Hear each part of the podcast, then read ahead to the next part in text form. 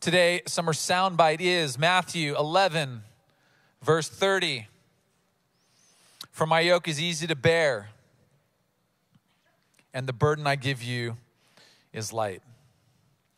Now, we're going to break this down into two sections. We have the breakdown and we have the shakedown. The breakdown is where we're going to present the context and we're going to give you what the truth is that God wants us to know. Then we're going to talk about the shakedown because unfortunately, the shakedown is where the enemy attempts to lie to us and keep us bound to something that's been misinterpreted or manipulated. And so the breakdown is God's truth, and the shakedown is where we actually address and deal with reconciling Satan's lie. Are you with me today? Let's get started in the breakdown. Number one, who is speaking? We have to give context. Jesus is speaking. In Matthew chapter 11, this is Jesus speaking. Who is he speaking to? At this point in Jesus' life, he's got some people that are following him. He's done some things. But John the Baptist is in prison, and John is Jesus' cousin, and he's been revealing Jesus as the Messiah. He's like, He's the guy, he's the guy. And they're like, No, John, you're the man, you're the man. And John's like, No, Jesus is the man, Jesus is the man. And John finds himself in prison. And in verse 3 of chapter 11, they're going to John, his followers are going to John and saying, Hey, we need to know if this is the real Messiah guy. And he says, Fine, go ask him. Just ask Jesus. Just be straight up with him. Just go right to the source. Jesus, are you the Messiah? Or do we need to go find another dude? Are you the dude? Or do we need to go find the real dude? Okay? I'm contextualizing it to me growing up five blocks from the beach in Oceanside. This is how I would have said it. Okay? I'm a bit feral like John the Baptist, so I can relate to, you know, him sitting in prison and eating locusts and people looking at him weird. So Jesus is speaking to the followers of John the Baptist, the disciples, if you will. I'm going to use this word, okay? The disciples, a person who's being taught and trained and equipped by John the Baptist. And Jesus is also speaking to the followers that he has. And he's the whole point of this whole passage in Matthew 11 is Jesus is revealing himself as the Messiah. What is the Messiah? Anointed Savior. He's the one who was anointed to save humanity from the burden of sin. That is the point of Matthew chapter 11. He uses this analogy of a yoke. Now, this yoke isn't to be uh, mistakenly uh, spelled Y O L K, which is an egg yolk. Not that I Googled that and got the wrong image. This is Y-O-K-E. This is an agricultural term. The people that Jesus was talking to at the time would have really understood this well because it was an agricultural society. So they would have understood the term yoke, okay?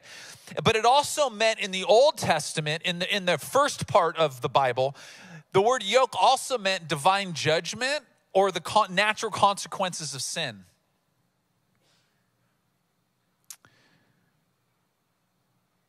So, this is what Jesus is talking about. Really, he's talking about humanity being relieved from carrying the burdensome yoke of saving itself because of sin. Can I tell you something? How many times have you been in a situation and you try to save yourself from that situation, it just makes the situation worse? I wish I could say never. I wish I could tell you once. But this is like my MO right? Run hard and fast, get myself into trouble. I'm like, I got myself into this, I can get myself out. And people around me are like, that's called stupidity. Right? Haven't we all at some point in our life been this? Like, it doesn't matter where you sit in your relationship to God, we've all at times gotten ourselves in a little bit of trouble and tried to be our own personal savior.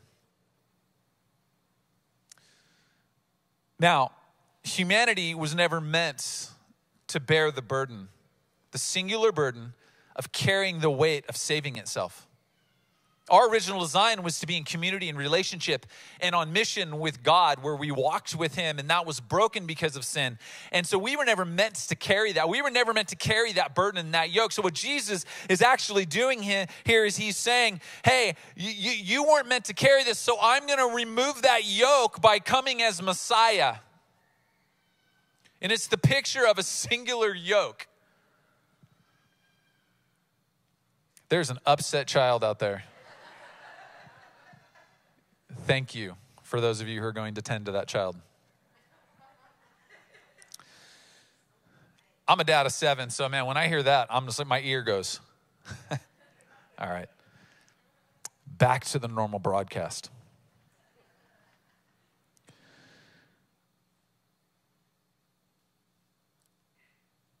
Matthew 11, 28 says, Then Jesus said, Come to me, all who are weary. That word weary means labor to the point of exhaustion or grief. Come to me, all who are who are exhausted to the point of grief. You've like gotten to the end of yourself. You're tired. All who are weary and carry heavy burdens. And what's what's this word burden? It, it doesn't mean physical burden.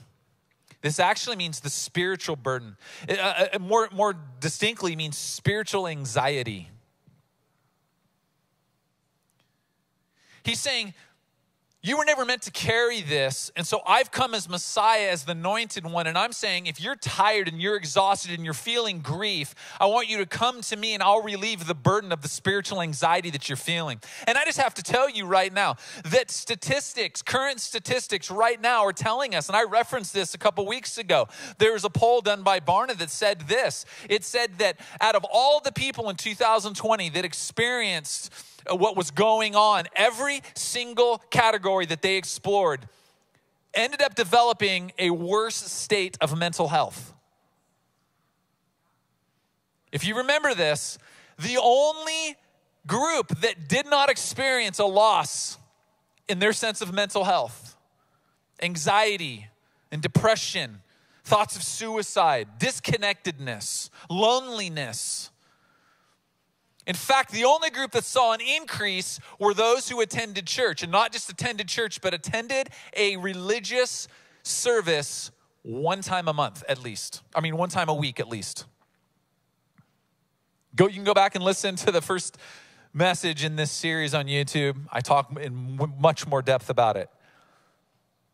This is important because I believe that what we see manifest in society, I'm going to call the fruit on the tree of society we can run around and we can address the fruit on the tree of society, but truthfully, to deal with the fruit, you have to address the root. And the root of our anxieties and our feeling of weariness and exhaustion, and we just feel stuck and we feel confused and we feel helpless right now, is because we are so spiritually disconnected from Jesus as our Messiah that my solution, I mean, you have to know that if you tuned in on our online campus or you're sitting here for the first time, you have to know, like, I'm going to present Jesus as the solution. If you didn't know by now, this is church. And I'm going to present Jesus to you.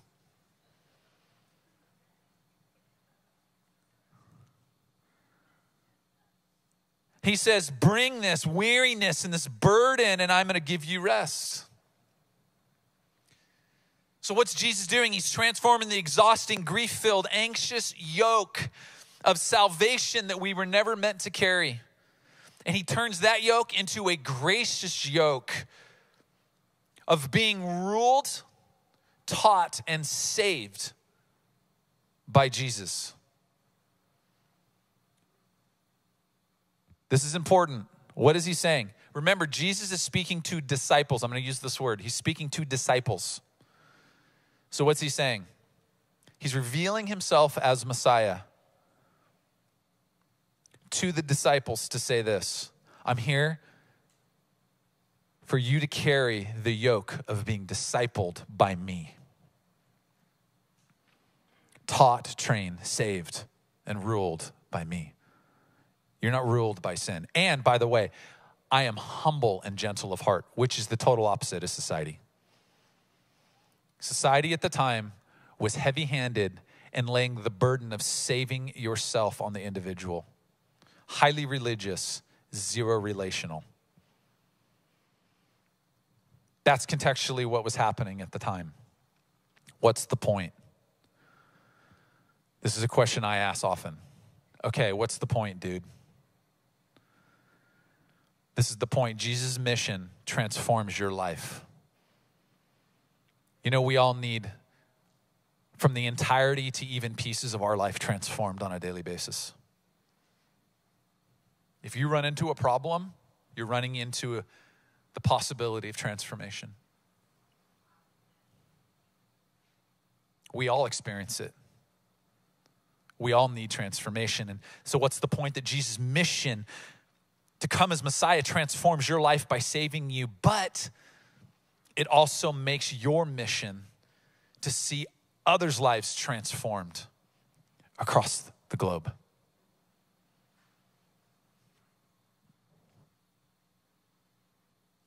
Now, what's the shakedown? Because there's a lie being told.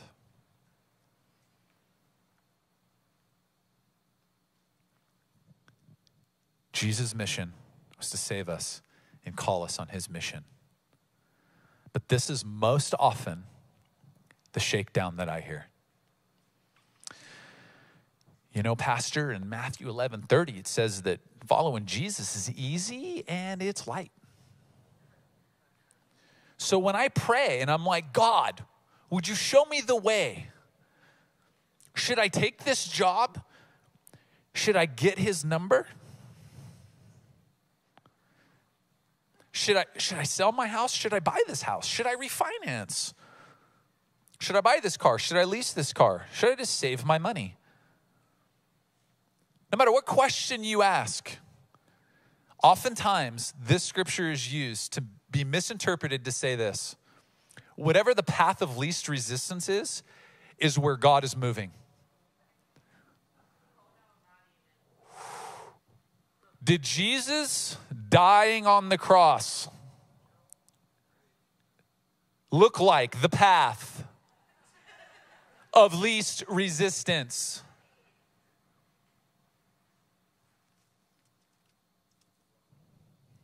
Let me say this a few other ways. Currently, I will tell you this uh, the mission in life is to find the highest amount of pleasure possible in an individual's life. Whatever's the most pleasurable, man. you can apply that across so much of the spectrum of life. I will not dive into details. So, currently, the mission of life is to find the highest amount of pleasure by prioritizing, I'm going to make this personal, my personal preferences. Okay, so what am I doing? I'm making my mission greater than the mission of Jesus. This is how it comes out. Everything exists to make my life easy and to bring me pleasure, including Jesus coming in human form to die for me. Jesus actually died for my mission.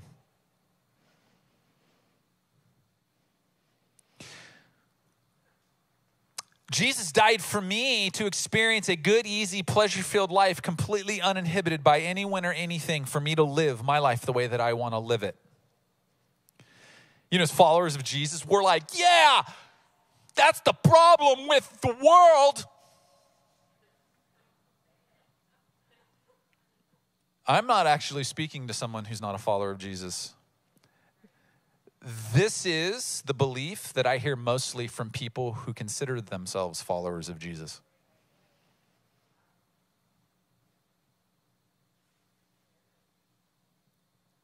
I, I, I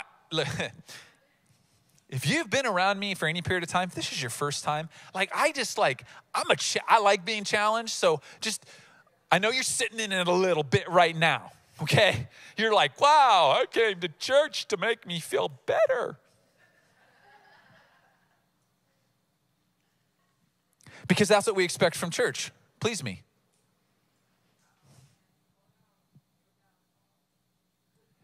You know, what's the church? what's the church's role in helping me achieve my mission? And I don't like that. I'm going to go down the street to the church that's there to serve me.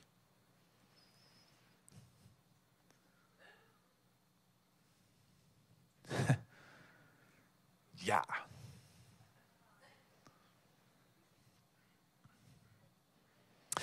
Let's just sit for a second.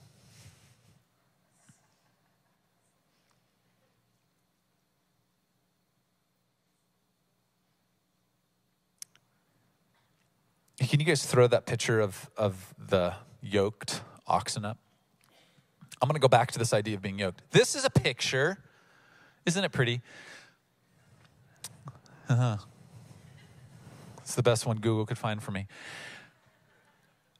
Um, this is a picture of what Jesus was actually talking about. Do you notice how you have these two ox, and they would have understood this culturally because they were an agricultural society and they would use ox to plow fields and to help plant and do the hard work. And what you see is you see these these harnesses around the neck of these ox and um, they then have a beam that goes across the center and that's actually considered the yoke that beam. And that, that beam is made of a wood that's both sturdy and hard but it's also light. It's not heavy so when like you go into the gym and you see the, the dude in the gym who does lots of this exercise, right? It's to get, you know, you get these big traps. And this guy is just like, dude, trap, boom, shoulder, boom, try. And then you get down to their legs and it's like chicken legs. Okay. Guys, I'm calling you out right now. Get on the squat rack, bro. okay. Girls are doing their legs. Guys are in the mirror.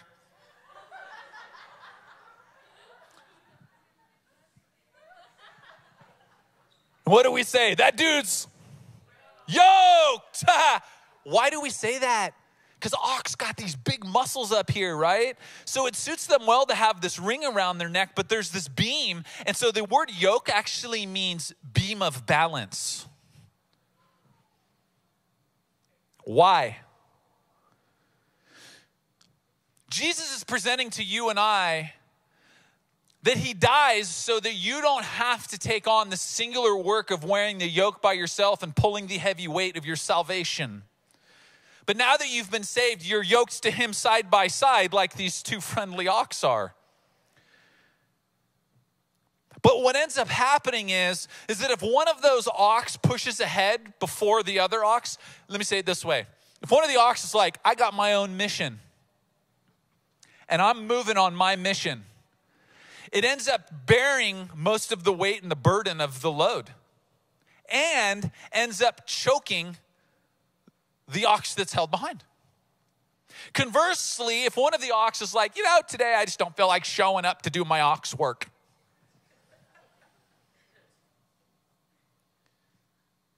Then by lagging behind, that ox ends up putting pressure on itself and loading the other ox with all of the burden. Why does this matter? Because it requires relationship where both parties stay in community with one another. Here's my point Jesus' mission was to reveal himself as Messiah and to call us into his mission, on his mission. And when we get out ahead of Jesus on our own mission, we end up bearing the weight and the burden, and that can be exhausting. And then we say, following Jesus is exhausting. No, it's exhausting because you're not walking in step in community and relationship with Jesus. Are, are you with me this morning? Can some, like I'm gonna get like I'm Pentecostal. Like there's some I got some Pentecostal blood. It's okay if we talk to one another. You know what I'm saying? I, am gonna, I want some, st- I want to come down with you guys and just sit down and have a conversation. I want you to shout me down. Like, if you understand what I'm saying and it resonates, just go ahead and say, Amen. Now we're living. Guys, sip the Kool Aid, man. It's good on this side. Okay. But then sometimes we like, oh, hey, I believe in Jesus. I raised my hand in a church, which, by the way, who even came up with that? Jesus didn't tell his disciples at the shoreline when he called the first disciples, he didn't say, Everyone who wants to receive me, just raise your hand in your boat. What did he say? Leave everything in your mission of fishing and come follow me on my mission of fishing for men.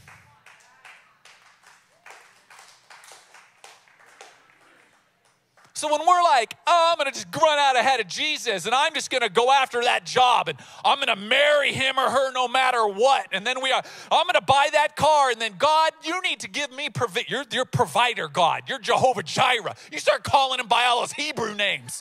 You're like, I want some power in the house. Jehovah Jireh, my provider. You need to bring me enough money to pay for that car that's a thousand dollars a month.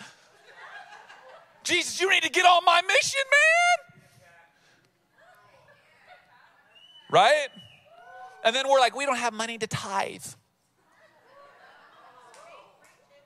which is part of his mission.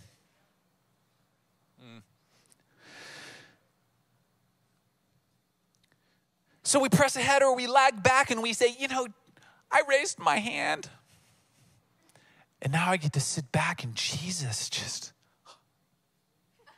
he's like a dream. He does everything for me. And I can just sit down now. It is not time to sit down. And you know what? If you leave an ox for greater than six months who's been trained with a yoke, without being yoked and in community with his buddy, and doing the job of being on mission, that ox, you will have ruined that ox and it will lose the habit of being in community and partnership on mission to do the work that it exists to do. How many of us sit down and choke out our faith and we choke ourselves out?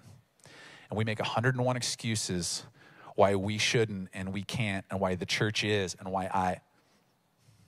It's a prioritization of personal preferences. You can do anything, I can do anything I want to do. I want to do.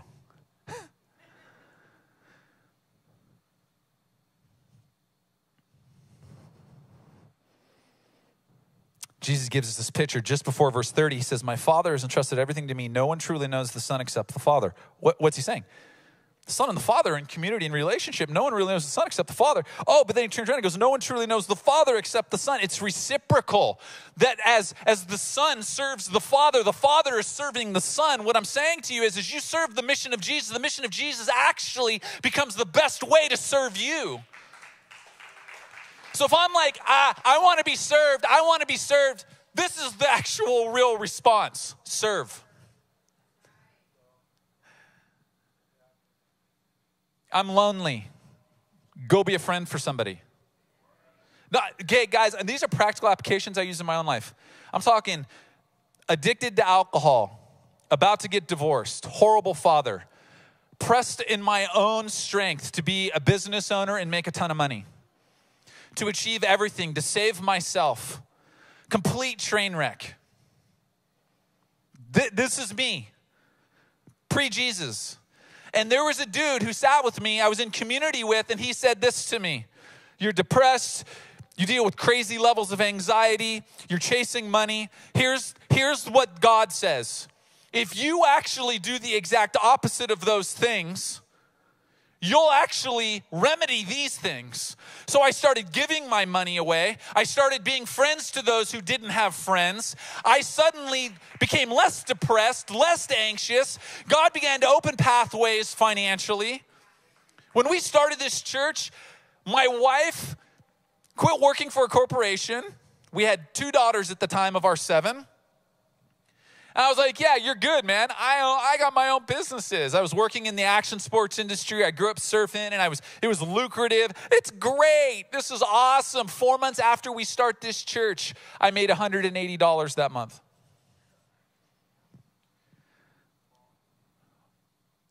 What if at that moment I would have said, you know what? I was wrong about starting a church? Because this is supposed to be easy and light. I'm like, God, I don't know what to do. So we got rid of all of our cars. This is true. $1,200 a month in car payments. Got rid of my cars. By the way, I needed a car to do my job. I was like, God, I don't know what to do. Guys, I had five cars given to me in the next three months. Five. Five. I got rid of two, and God gave me five. I sold three so that I could feed my family. And I drove two hooped out ghetto rides that were the sweetest cars I've ever owned. I was rolling the streets of Oside like, yep, I'm back. I just need some Dayton's in four wheel motion and put, it, put an Impala emblem on this and I lie to me. All right, if you're from Oceanside, you get it.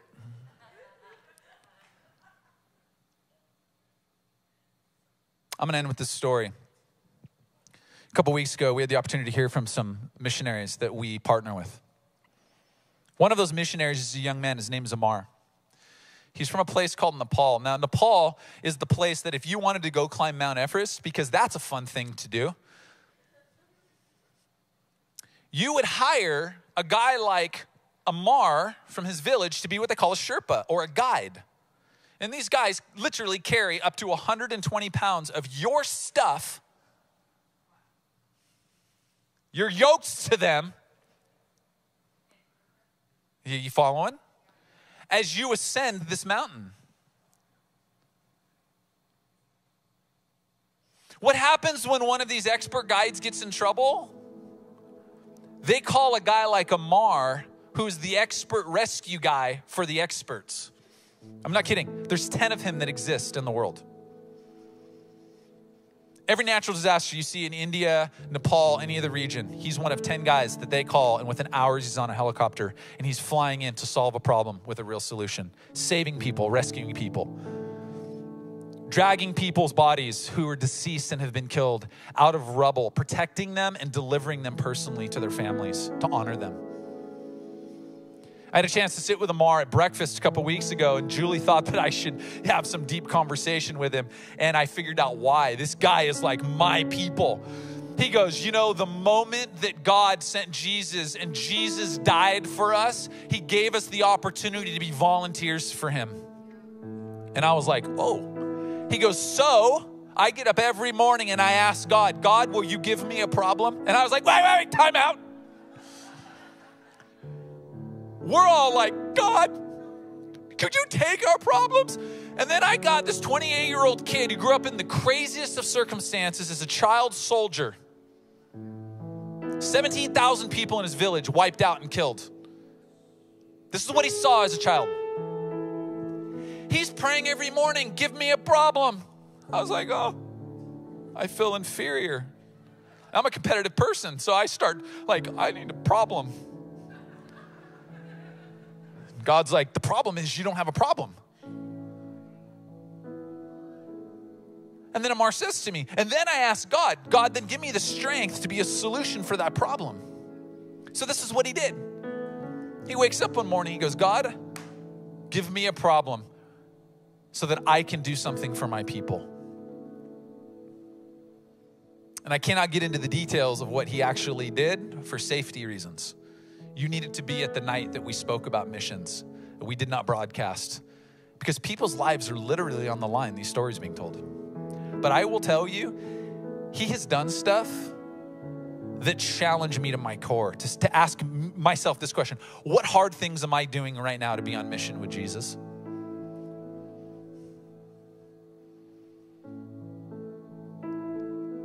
Do I, do I feel like we're being persecuted in America? Like, bro, like, Go talk to Amar. On every level. Real needs, real solutions. Here's what I love. He essentially said to me, the moment that I gave Jesus my heart, it also required me to give him my hands. I want to tell you something. I want you to know this. The biggest thing that the enemy wants to do, he wants to fight the hardest is he'll let you raise your hand and have that boat moment like Matthew and the other disciples and say, God, I'm to give my heart to you. Thank you. Thank you, Jesus. He's going to, the enemy is like, yeah, that's fine because I'm to totally kick your butt to the curb and I'm to strap your hands down.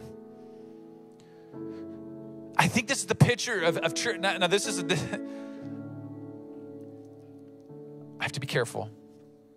I feel like this is a word for the church in America.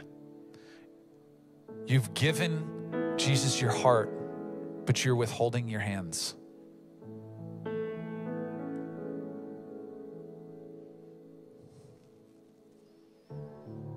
Jesus is saying, I want to live in your heart, but I want to live through your hands.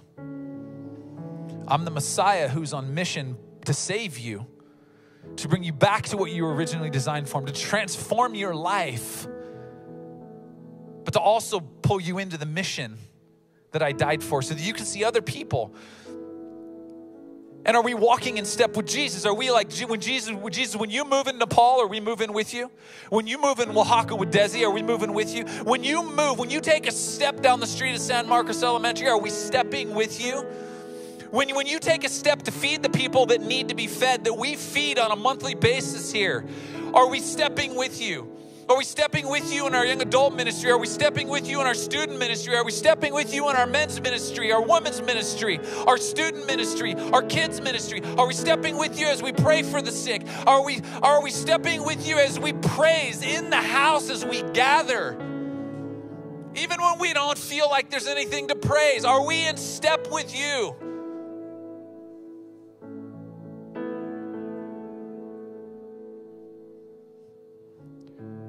Why don't you stand? I'm going to end with this. Bear with me for just a few minutes.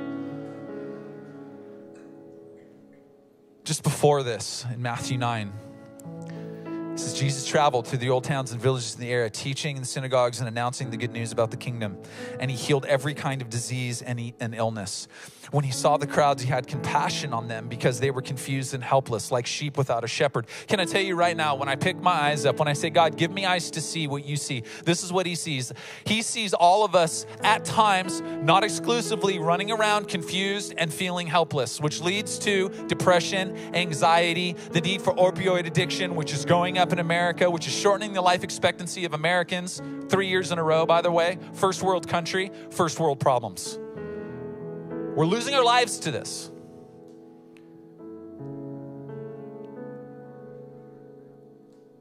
He says to his disciples, that Jesus is saying to us today as his disciples, he's saying to you, if you don't know Jesus today, he's saying to you as a future follower of him, I can set all things straight, I can transform your life, but I'm gonna call you into a mission. And this is what he says. He reminds the people around him at that time, and he's reminding us today. This is what he says The harvest is great. There are tons and tons of people that need Jesus. There's tons of confusion. There's tons of sickness. There's tons of countries that need to be reached. There's tons of kids in our immediate community that need a touch of transformational Jesus in their life. There are tons and tons of opportunities in cities that we have yet to go to. The harvest is massive, but you know what he says? The workers are what? few.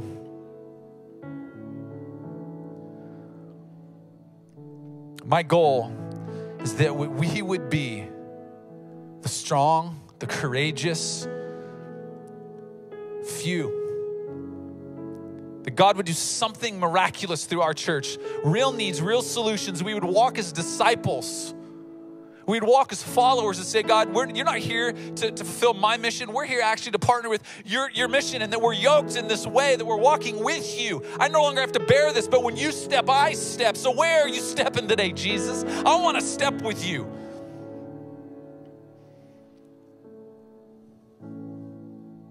Real quickly, the breakdown. This is a recap. This whole passage revealed Jesus the Messiah with a mission, the shakedown, the lie.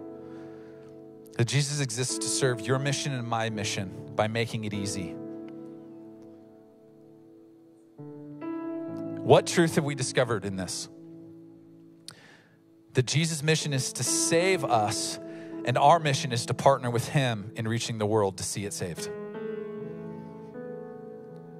How is this practical for you and for me today?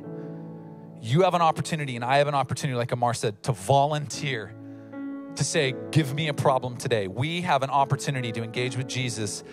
You have an opportunity to engage with Jesus as your Messiah and join Jesus' church in his mission. Do you know we exist and we have like these opportunities to step in and get baptized and to serve and get all these things? These are all opportunities for you to do what? Be on mission. When you hear us say we're on mission as much as ever, this is what we're talking about. It's not to serve us. We're actually serving you by giving you opportunities to step into possibilities of discipleship.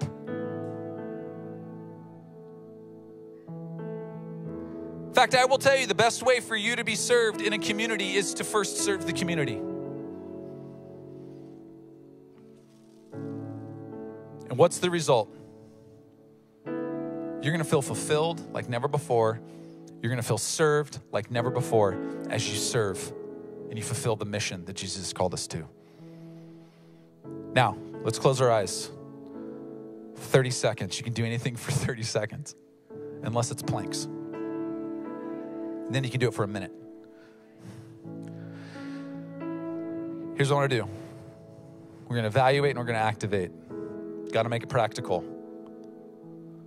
Ask God to reveal where you're serving His mission currently and where you're serving your mission and asking Him to serve your mission currently. Now, there's to be a whole spectrum of that. Some of you may not even know Jesus. Some of you may be engaging with Jesus on some levels. Some of you, high levels. Here's what I'm asking you. This is what we're to do to activate. You can do you can do anything what? You can do anything one time. I believe this. So here's the activation. I'm to I'm to challenge us to live a transformed life and to get on mission in a deeper degree. One more step, wherever you're at, to take a step by connecting deeper in community with Jesus, by committing to one act of service here at the Movement Church. I'm gonna, I'm gonna bring this really close to home. Okay? If you haven't been baptized, get baptized. If you're not connected in community, get connected in community. You can stop at our Connect booth, get into a men's group, get into a women's group. If you're a student, we can take care of you. If you don't participate in giving here at the church, start to do that. Start with 1%. Wherever you're at, one more step. This is the challenge. I believe that what will happen is we will become one of the most transformational families that our cities have ever seen. We will be transformed and we will become transformational. Father, I pray right now in the name of Jesus that you release a spirit of transformation in this place. You release the spirit of generosity in this place. You release a heart to serve in this place. That you would, what you would do is release us from the bondage of thinking that we need to work toward our salvation, but that we're actually getting on mission with you.